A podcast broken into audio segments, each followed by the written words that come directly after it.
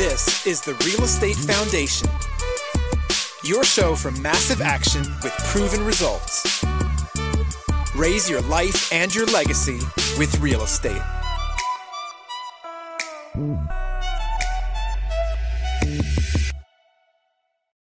Are you ready to take your multifamily game to the next level? Well, you need to join us October 12th, Saturday, October 12th, for our one day multifamily foundation workshop. We're going to bring it to you live. We got a list of 15 speakers. They're going to go through the process of everything it takes to get your mind right, get the deal right, learn the terms, understand the markets, learn how to find the deals, learn how to underwrite the deals, learn how to put your team together, everything from property managers to brokers to insurance companies.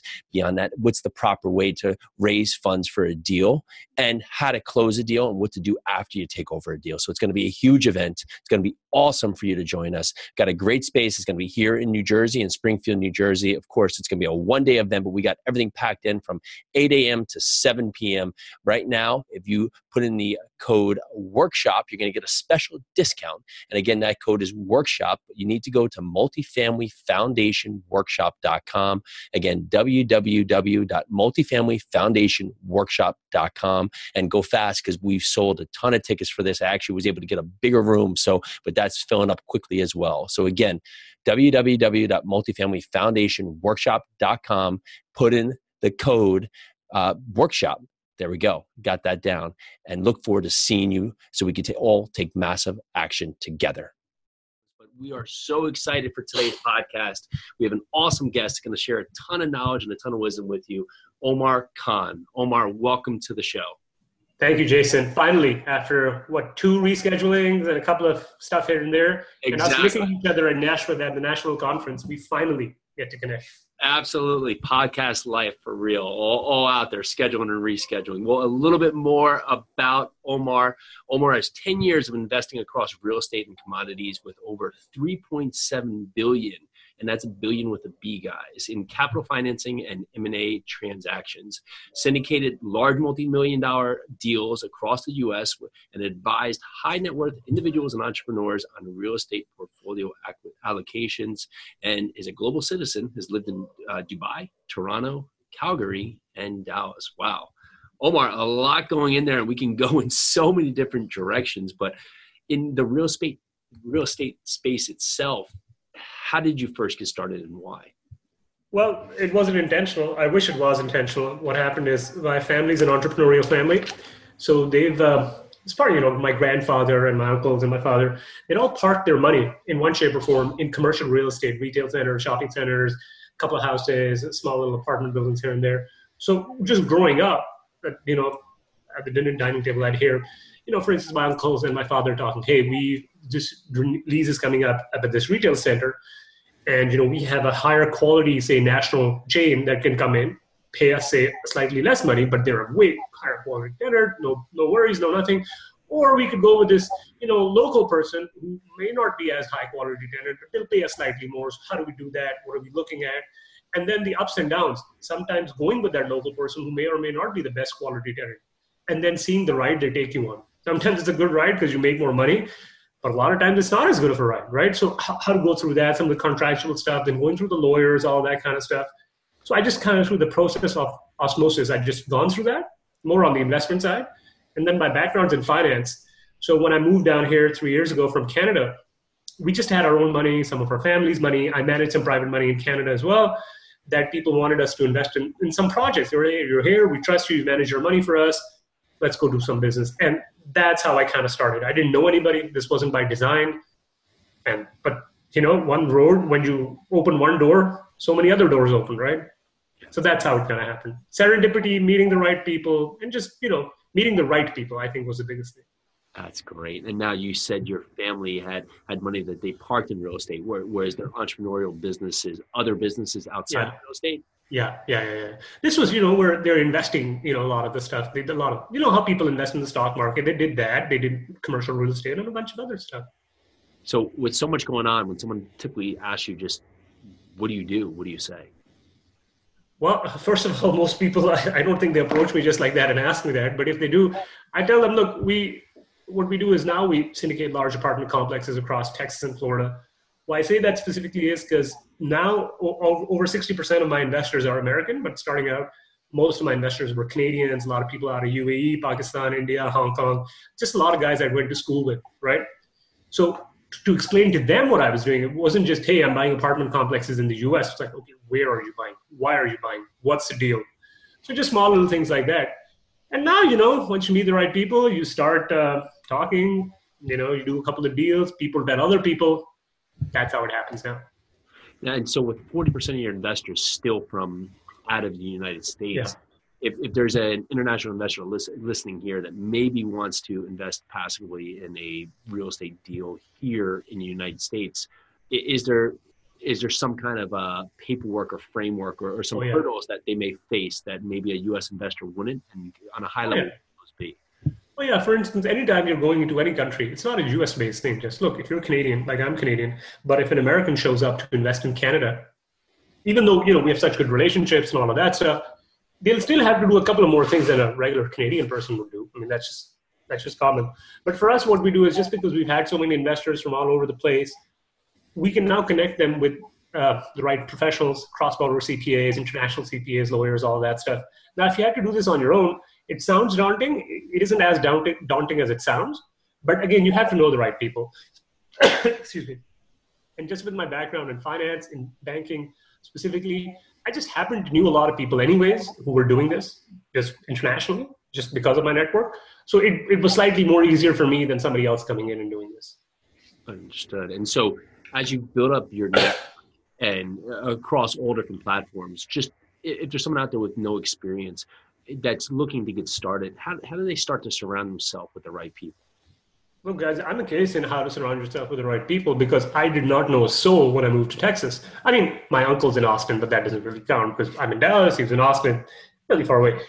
Look, how what we did is um, I've always uh, been been of this inclination, especially because I lived in a few cities now. That a lot of times when I go to a city, I'm, I'm a CFA charter holder, so a lot of times I will go, I will look at all the people who are in who've done the CFA charter. It's like a finance thing, right? And I will email all of them who have interesting job titles. That hey, new to town, what's going on? Let's meet. And you'd be very surprised if you belong to the CFA, the CA, in fact, any society, even if you're a construction worker and you belong to the construction union, you go to the construction union and you say, hey, I'm new to town, connect me with some people. They're more than happy to connect you with people. I'm a Rotarian also. My family's been involved with Rotary for over 60 years. My dad was a district governor. So Rotary's everywhere in the world, right? I mean, Rotary's in small towns in, Can- in America and Canada. So just you know working those things out right and you have to keep knocking on doors following up with people what i've learned specific, especially now is when i was younger i'd email somebody i'd reach out to somebody but then my follow-ups wouldn't be that good or they'd be irregular and now i've realized that if i just follow up regularly nine times out of ten most people will meet you sometimes because sometimes it's just bad timing right they're they're at a vacation and they're busy they just can't reach out to you right but if you follow up politely respectfully people have no problem meeting you I mean, so far I haven't encountered anything, and I moved three countries. Yeah, there you go, and that's proof. Yeah. And so, what's a way to make that a productive meeting for both sides instead of just having you there with an ask? Well, you kind of have to have a reason why you're meeting somebody, right? I mean, all these people that, for instance, I reached out to and I still meet, I have a reason. Like they're they're they're doing either something really cool, uh, or is there something that I want to do and they're at a very good position, or they've gone through that experience and now they're at, the, at a different level completely or they are a connector. So they know a lot of other people in things that I'm interested in doing. I, either one. I mean, you have to have a compelling reason. You can't just meet somebody for the sake of meeting somebody because busy people don't have that kind of time. Yeah. So you have to be very respectful of their time also. And if you're respectful of their time, people very quickly figure you out, man. None of this is rocket science, right? People quickly figure you out, and this is my personal experience. And more more often than not, people want to help you. But you kind of have to ask the right questions. If you don't ask the right questions, I mean, kind of hard to help somebody. Sure. No, I appreciate that. Now, if we move into the syndication space, if you were going back to your first syndication deal, what did that look like, and why did you choose why did you choose that deal to get involved with? Okay, that's a good question. I think the bigger reason for that was it was just look, it was a good time in the market. Number one, that was a couple of years ago, so it was a good time in the market. But the bigger reason why I chose that was were the people that I was working with. These people had a good track record. But more than that, after having talked to over 200 people, I kind of figured out that they also had the skills that I lacked. So, for instance, I can do all this asset management, finance, legal, all this stuff cold. Because I mean, I can do this in my sleep. But they had a lot of local connections, like broker connections, property management connections. They had walked a lot of neighborhoods. They've done it so many times that they kind of knew the small nuances that only locals knew, right? I mean, somebody coming in from the outside will not know these things. So that was very important to me, number one. And then, as part of this process, what was also important to me was connecting with the right people. Because I always feel it's better to build a relationship with the right person and start slowly and then go from there, as to just exploding, you know, do trying to do like 10 things at one time with the wrong person, and then you never end up doing anything properly. So I have two follow-up questions from there. With the first deal, uh, you, you talked about Texas and Florida. This was in Texas? Oh, yeah, yeah. This was in San Antonio. And uh, an apartment building? Yep, yep, yep. That's I'm talking about the first syndication, multifamily syndication. Yeah. So, in regards to this, eh, talk a little bit more about about filling roles because lots of people they're so they're so set on doing it all themselves that eh, they paralyze themselves to the point of not being able oh, yeah. to get started. So, eh, can you talk a little bit further about this about why you would choose not to try with so much experience not to try and do the whole deal yourself and why find the right pieces for maybe something you're lacking can really help you accelerate accelerate your entire career. Okay the secret answer that i don't tell people is that i'm a lazy person. And go. i don't want to do everything myself. But the bigger answer there is look we all have 24 hours in the day right? And how we choose to spend those 24 hours is up to us. And me I, I, I mean look i have a family man. I have a young family and i really that is my first priority. I also love reading. I also love going to sleep right and I also know where my strengths are and where my strengths are not, right? And the way I look at it is, look, I can either try to work on my weaknesses, and we should all try to work on our weaknesses, right? I'm not, I'm not trying to completely ignore it. Look, I can either spend like eight or 10 hours a day working on my weakness, or I can spend the same eight to 10 hours a day working on my strengths in which I'm exponentially better than 90% of the people. Because that same eight or 10 hours in terms of just productivity, I will blow people out of the water in where my strengths are right? And similarly, my partner who complements my weakness, there's no way I can compete with the guy. It's not, it's not even a matter of hours. It's a matter of productivity. And how much, you know, unit of productivity do you get per hour? That's what I'm looking at. How can we do this the most efficiently? Because to me, you know, okay, so just as a side note, an old Chinese prime minister, Deng Xiaoping, when China was opening up, and they're communist, right? So they're starting to introduce uh, factories right? And everybody's up in arms and say, "How can you do this? You're bringing all these American ideas in." And he had a really famous quote which stuck with me ever since I read it as a kid. And he said, "It doesn't matter if the cat is white or black as long as it catches the mouse."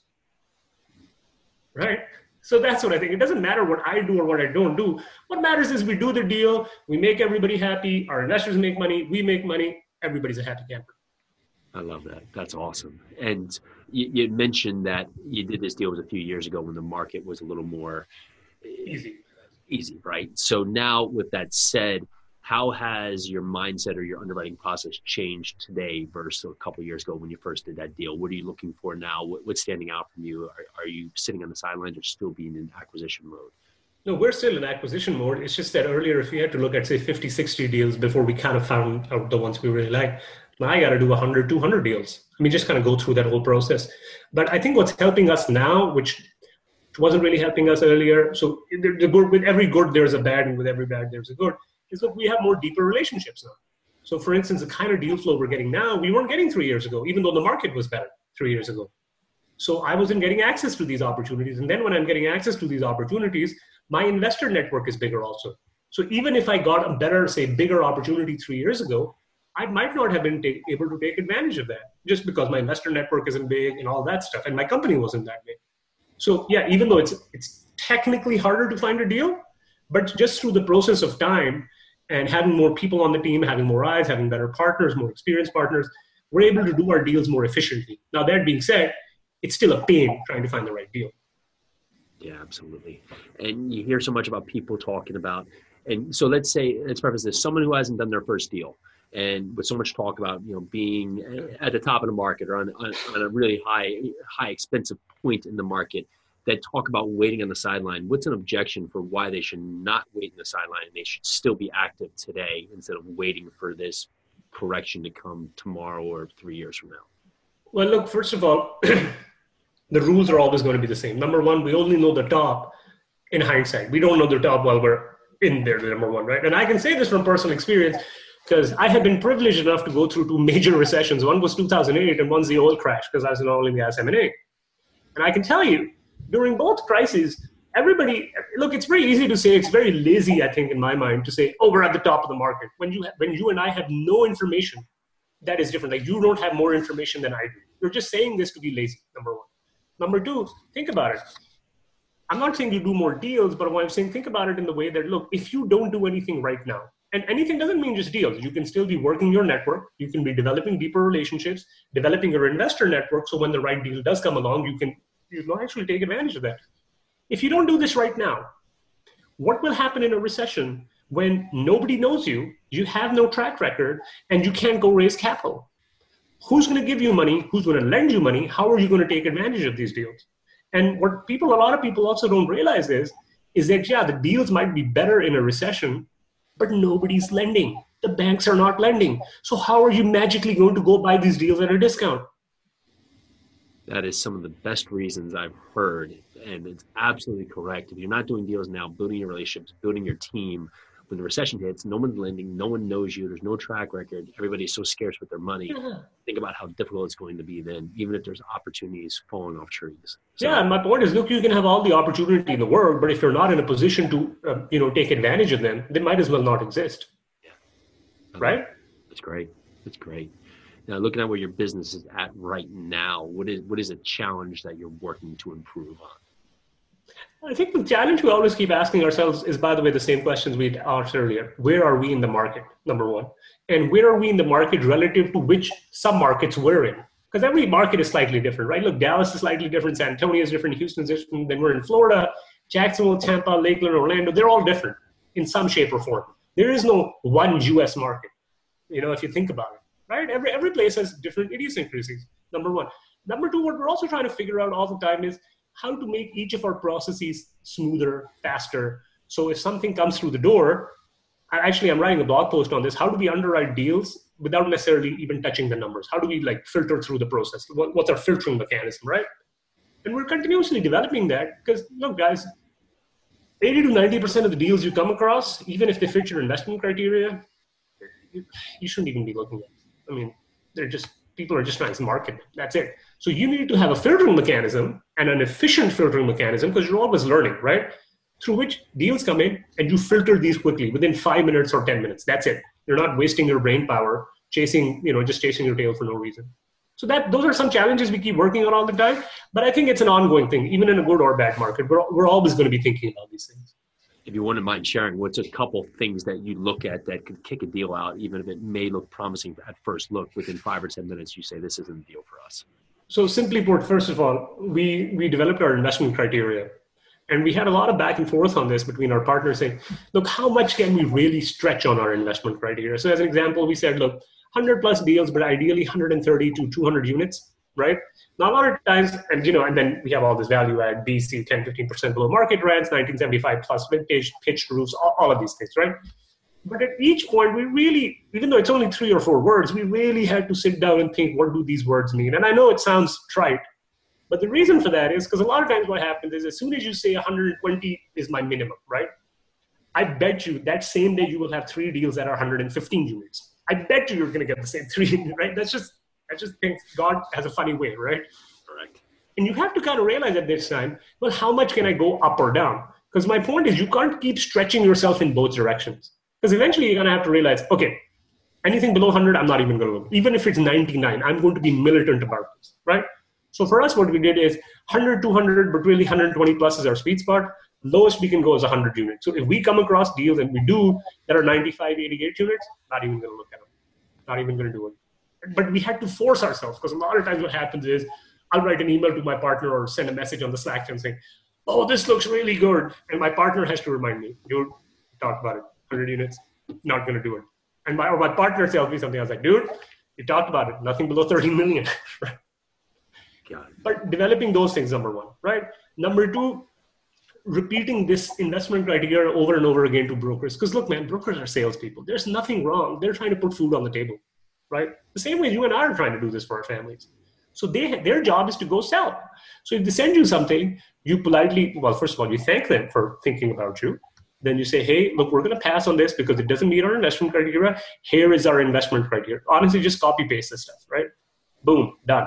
Then, for instance, what we've done is we've made maps for each city that we're in, right? Where we've had layers, so we color code everything, right? So immediately, as soon as we get an address and we plop it on our map, we immediately figure out, okay, is this even an area I want to be in, regardless of how the numbers look, regardless of what the criteria is. Because if it's in an area which is surrounded by all the bad areas, or if it's right in smack dab in the middle of the bad area because we bought that area, bought that part now, pass. We're not even going to look at it. But all of this requires you to have very strong foundations, talk about each thing. So then you're not chasing your tail when things are actually coming through the door. You touch on so many good points there. So I reiterate, I, the one with the broker is absolutely correct. You're going to give them your criteria and say it's you know class C apartments, 1975 and newer, uh, up to 2006, 100 units plus. The next day they're going to send you you know a 12 unit built 2017, you know class A, and you're like what? but you got to reply to them. You have to get back to them because that's how you start the relationship. Because you're going to send you all the stuff that maybe they can't push off or just is is sit on the sideline or or nobody else is kicked on, and you have to filter, filter through with them and respond. And then two weeks later, respond to them again. Just follow up politely with your same criteria and just complete that process, and then you'll start mm-hmm. eventually in your wheelhouse. And just for my own knowledge, you know, why is 120 your cutoff compared to maybe 115? What is it that stands out about it? 120 was our sweet spot. 100 is our minimum, right? We said, you know, I said 100, 200, but we're really like, what if it's 99? Because that invariably, that always happens. I, I, don't know, maybe this is just my bad luck, right? Invariably, that happens. With 100, what we were seeing is from a property management perspective, because we, we are only getting third party property management, we were we, we just started going into the less than 3.5% property management area on average with a lot of these property managers and anything below 100 our just cost structure wasn't working out now is that a universal thing? No it's not. It's just for the markets we're in. And that's a decision we had to take. And i'm positive that the guys who are similar to us they might say 82 200 right everybody's got to pick a number right you got to figure out where you're at and by the way none of this is scientific it's not like I don't know. I didn't run a scientific model on this. We just picked a number and then we stuck to it. Good. I love that. I love that. That's great. And you, you've now moved into other markets and you've talked about now now looking beyond just the city into the sub markets and that cannot be more important because every city whether you're flipping you know wholesaling yeah. buying rentals buying multifamilies every city has good and bad neighborhoods you know oh, yeah. And everything else and if you don't know which part, which school, you know, which school system you're in within that town. I mean, you can be losing a lot of money just based on the deal. Now you oh, look yeah. at Florida. What are what are what, what, so? Let's pick a city. Why did you move into that city? What stood out to you, and, and how did you really dissect that city? So, for instance, we we're looking at a few cities in Florida. So, number one, our number one pick is Jacksonville, and then we're looking Tampa, Lakeland, Orlando because it's that I four corridor, right? So Jacksonville, why we picked is because even though we really like Tampa and we really like Orlando, and then Lakeland's kind of right in the middle, so that gets a lot of traffic from both parts. Jacksonville still, to date, right now, has better pricing compared to both cities. With the, I mean, with very reasonable growth forecasts, a lot of really good, solid jobs, and a diversity of jobs. And a lot of these are white collar, blue collar mixed, but really high paying. And by high paying, I mean 60 to 80, 100 grand sort of jobs, right? Lots of finance jobs are moving there, law, transportation, entertainment, number one. So pricing was a big issue. Number two, what we were also looking at is from our personal perspective, and just this is my finance background, is that I understand that while some smaller markets are more attractive just because you get better pricing, I've always been of the my personality and my experiences are very risk management oriented. So it's not for me, it's not just getting into the deal, it's getting out of a deal. That's why I'm looking at the round trip. So this is why I don't know, maybe I'm superstitious. Everybody, every time somebody says I won a deal, I'm there. I'm like, oh no, no, no, man, you didn't win a deal. We'll only know if we won the deal once we sell the deal. Yeah, we were just awarded a deal right now. So me, I'm looking at just a round trip. Hey, in a few years when we go to sell it, is there going to be a big enough buyer pool? Number one, and even if you're in the middle of a recession, in a big enough city, obviously, there's always going to be an organic amount of buyers. So yeah, you'll take a loss even in the worst case scenario, but somebody will be there to bail you out. And you don't get that in smaller markets that's an awesome point because you, you also think of it from a buyer pool. Yeah. Who is the buyer going to be? Is it going to be an institution? Or are you going to be just a mom and pop down the street, the yeah. doctor? Because they're all going to look at it from a different perspective too. Yeah. Mom and pop may just be like, I only focus on per unit. So no matter what yeah. it is, I just want to pay a per unit price based on something else. Where maybe you have the institution looking at a cap rate based on your improvements. So it, it, you couldn't have said it better that you know focusing on your market you also it, it's everybody's so focused on buying the deal but what happens when you get the deal and how are you going to get out of the deal in the end yeah. investors involved? So yeah. absolutely great points. Thank you for that. If you're looking at your trajectory over the next five years um, I, I don't want to skip past this. I know you have an awesome underwriting software come out so let's talk about that. But what does the next five years of your business look like Look, man, I stopped making five year plans a little while ago, ever since I had a kid. Now my plans are one to three years in advance.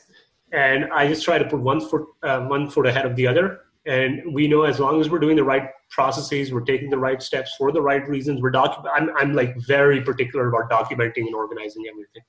So a lot of times I realize that you can do a lot of stupid things and sometimes the market bails you out. And you can do a lot of intelligent things and the market never bails you out. So we we're very process oriented because we realize process nine times out of ten in the long run wins right? I mean it's, it's just habits you know we're trying to build better habits putting one foot ahead of the other and constantly being in communication with our investors.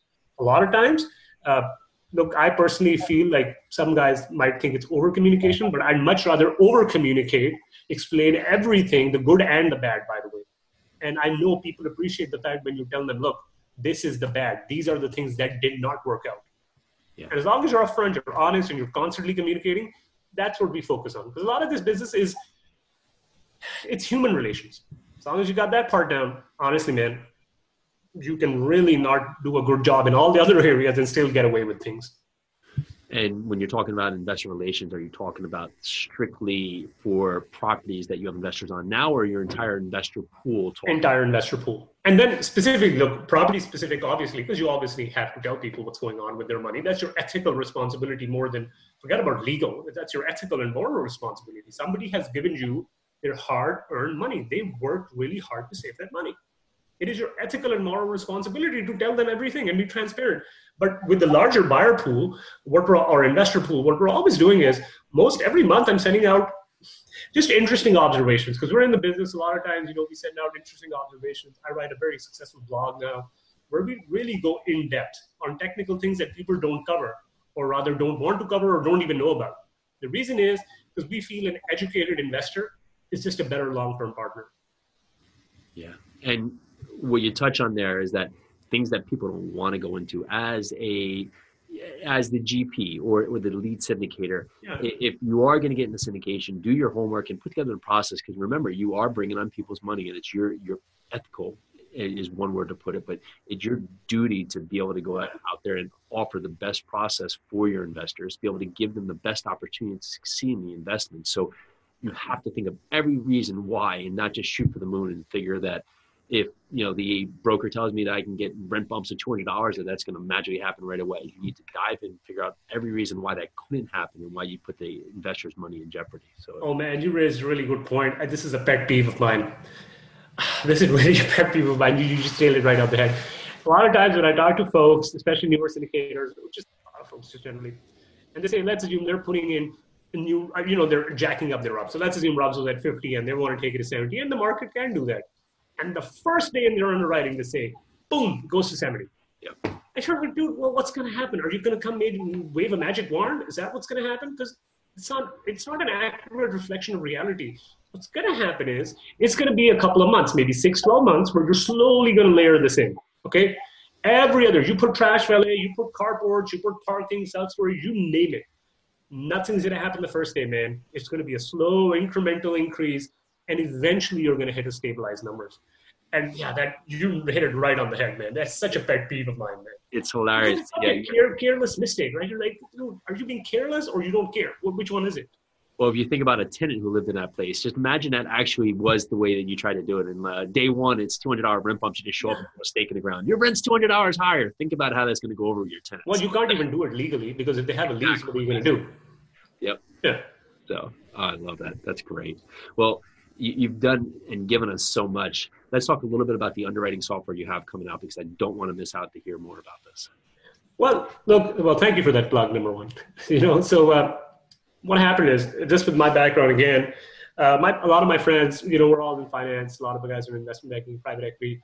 So when I moved to the US, I did not even know that. Well, hell, I didn't even know you could take a weekend course and suddenly you can call yourself an underwriter, an asset manager, and I don't know, the president of the country or whatever you want to call yourself. I didn't even know this world existed. The reason why I didn't know this world existed is because every single person I'd invested with before, they were funds or they were private equity managers, you come in and they kind of know everything. You say, hey, can I do this? Can I do that? And it's not like, oh, let me talk to my guru. It's like, let's do it on the fly and let's get you an answer right now, right? Because these people know what's going on. So we had a lot of folks, and you know, just now we're friends and investors and just other syndicators also. They come, kept coming back to us either their waterfalls weren't working, or they had taken copied some gurus, you know, investor model. And that, I mean, look, I, I don't want to sound rude, but my point is, if your guru is giving you like and a weekend seminar at the air, airport Sheraton, he's probably not a good real estate investor. I mean, let's be honest. You, know, you don't think you don't see Donald Trump giving a seminar at the airport seminar at the airport Sheraton. Okay, that doesn't happen. Okay, so a lot of folks have copied a lot of those models, and what the bigger thing was the market's bailed them out in the past few years just because it's growing up. Look, if there's a market, comp- if, there's a cap rate compression from seven percent to five percent, okay, you can do everything wrong, and you still come out looking like a million bucks. Okay, you could literally crack the bed and you could still look like a genius okay but people shouldn't confuse luck with skill so what was happening was continuously people would be asking us such questions and you know i do this my partners do this and eventually a lot of our couple other syndicators a lot of other folks told us hey can you build out a software for us and we'll pay you? And one of the things i realized in my life is when you have customers telling you to go do something and they want to pay you you do it. That's the bleeding heart of capitalism okay? So we did it. So now a lot of these things are going to be automated. And this is coming from a syndication multifamily perspective. So this isn't like some regular, you know, tool but you kind of have to twist and turn and then you kind of make it into multifamily. So not only do you get all the rent rolls, analysis, all that stuff, historical street file, all the levers that we use, what you also get is a lot of asset management stuff. So for instance, you come in and you say, hey, unit number one, one, hundred dollars a rent bump. It's going to go offline for two months, come online for one month, and we're going to be. It's going to be available March 19th. Unit number two available April 20th. Right? You do all of this stuff. So when you're talking to your property manager, they get this entire schedule. So then they can say, this unit I'm putting the gold renovation package. This unit I'm putting the bronze renovation package. So when everybody's on the same schedule, your property manager isn't trying to be lazy and be like, ah, well, I couldn't really do it this time. You know, didn't really have any contractors because you've laid out a whole plan for them start to end. Because this is what we're doing anyway. So when you have a lot of these things, when you have all of this reporting, so now not only do you get all this stuff, you also get really high quality reporting. So when you have to send it out to your equity uh, partners, your lenders, your brokers, your other partners, you get such a high quality professional looking product that honestly 99.99% of the questions are already answered. It looks good. You look professional. It, it brings you credibility while you have all the tools at your disposal that most right now people don't have, or you need like a $2 million operational budget to get access to these tools. Incredible. Well, how can you find out more about it? Well, I'm glad you asked. You can go to our website. Uh, go to Deal, D-E-A-L, Analytica, A-N-A-L-Y-T-I-C-A. That's one word. And you can sign up. And we're going to release the beta version in a couple of weeks. And you'll be on our list. So you'll be one of the first people. And then whatever comment and all that stuff you give us, we're going to incorporate. And so far, we've gotten great response because a lot of folks, like I said, they were like, dude, I need this. I, I literally am flying blind right now. Ah, that's incredible. Well, a few more questions before we let you go there. So we appreciate your time. If you have a new investor listening to today, what's a step that they should take to get started? I think the step they need to take to get started is to tell themselves that there's no tomorrow, there's no day after, there's no one month from now today is when you start making a difference. Now, I'm not saying you, today is when you invest, but don't put this off. Realize that the onus is on you. Personal responsibility is very important. So start educating yourself, start reaching out to people. I mean, start reaching out to you. You can reach out to me and start talking to people because till you don't talk to people, till you don't under, you know, communicate what you're looking for, you never even know what options are out there. And I think this is a problem, more problem with the guys because guys feel like I can't show any vulnerability. I can't show that I you know don't know this answer. Guys just feel like they have to know everything. And so far, at least, I felt like guys really need to take a step back and realize, look, man, if I don't know something, it's not the end of the world if I ask somebody it. Yeah, that's great. Are there some words you live by? Yeah, my wife. well said. Yeah. Well said right there. I love it. I love it. Well, if there's others, we, we have the way to contact you in regards to the underwriting process. If someone would like to contact you and, and talk to you directly or hear more about you, is there a, a website or an email that'd be best to reach out for you? Yes, please. So you can go to our website. It's Board Wealth. So B O A R D Walk Wealth, one word, dot com. Yeah, there's a sign up page there. So you can put your name, you can put your email address, and you can say, hey, how'd you find out about us? And then we'll reach out to you because it automatically comes to us. You can also email me directly at Omar, O-M-A-R, at boardwalkwealth.com. And I'd be more than happy to answer any questions. And if I don't know the answer, I'd be more than happy to connect you with somebody in the industry who knows the answer, who would be better able to guide you.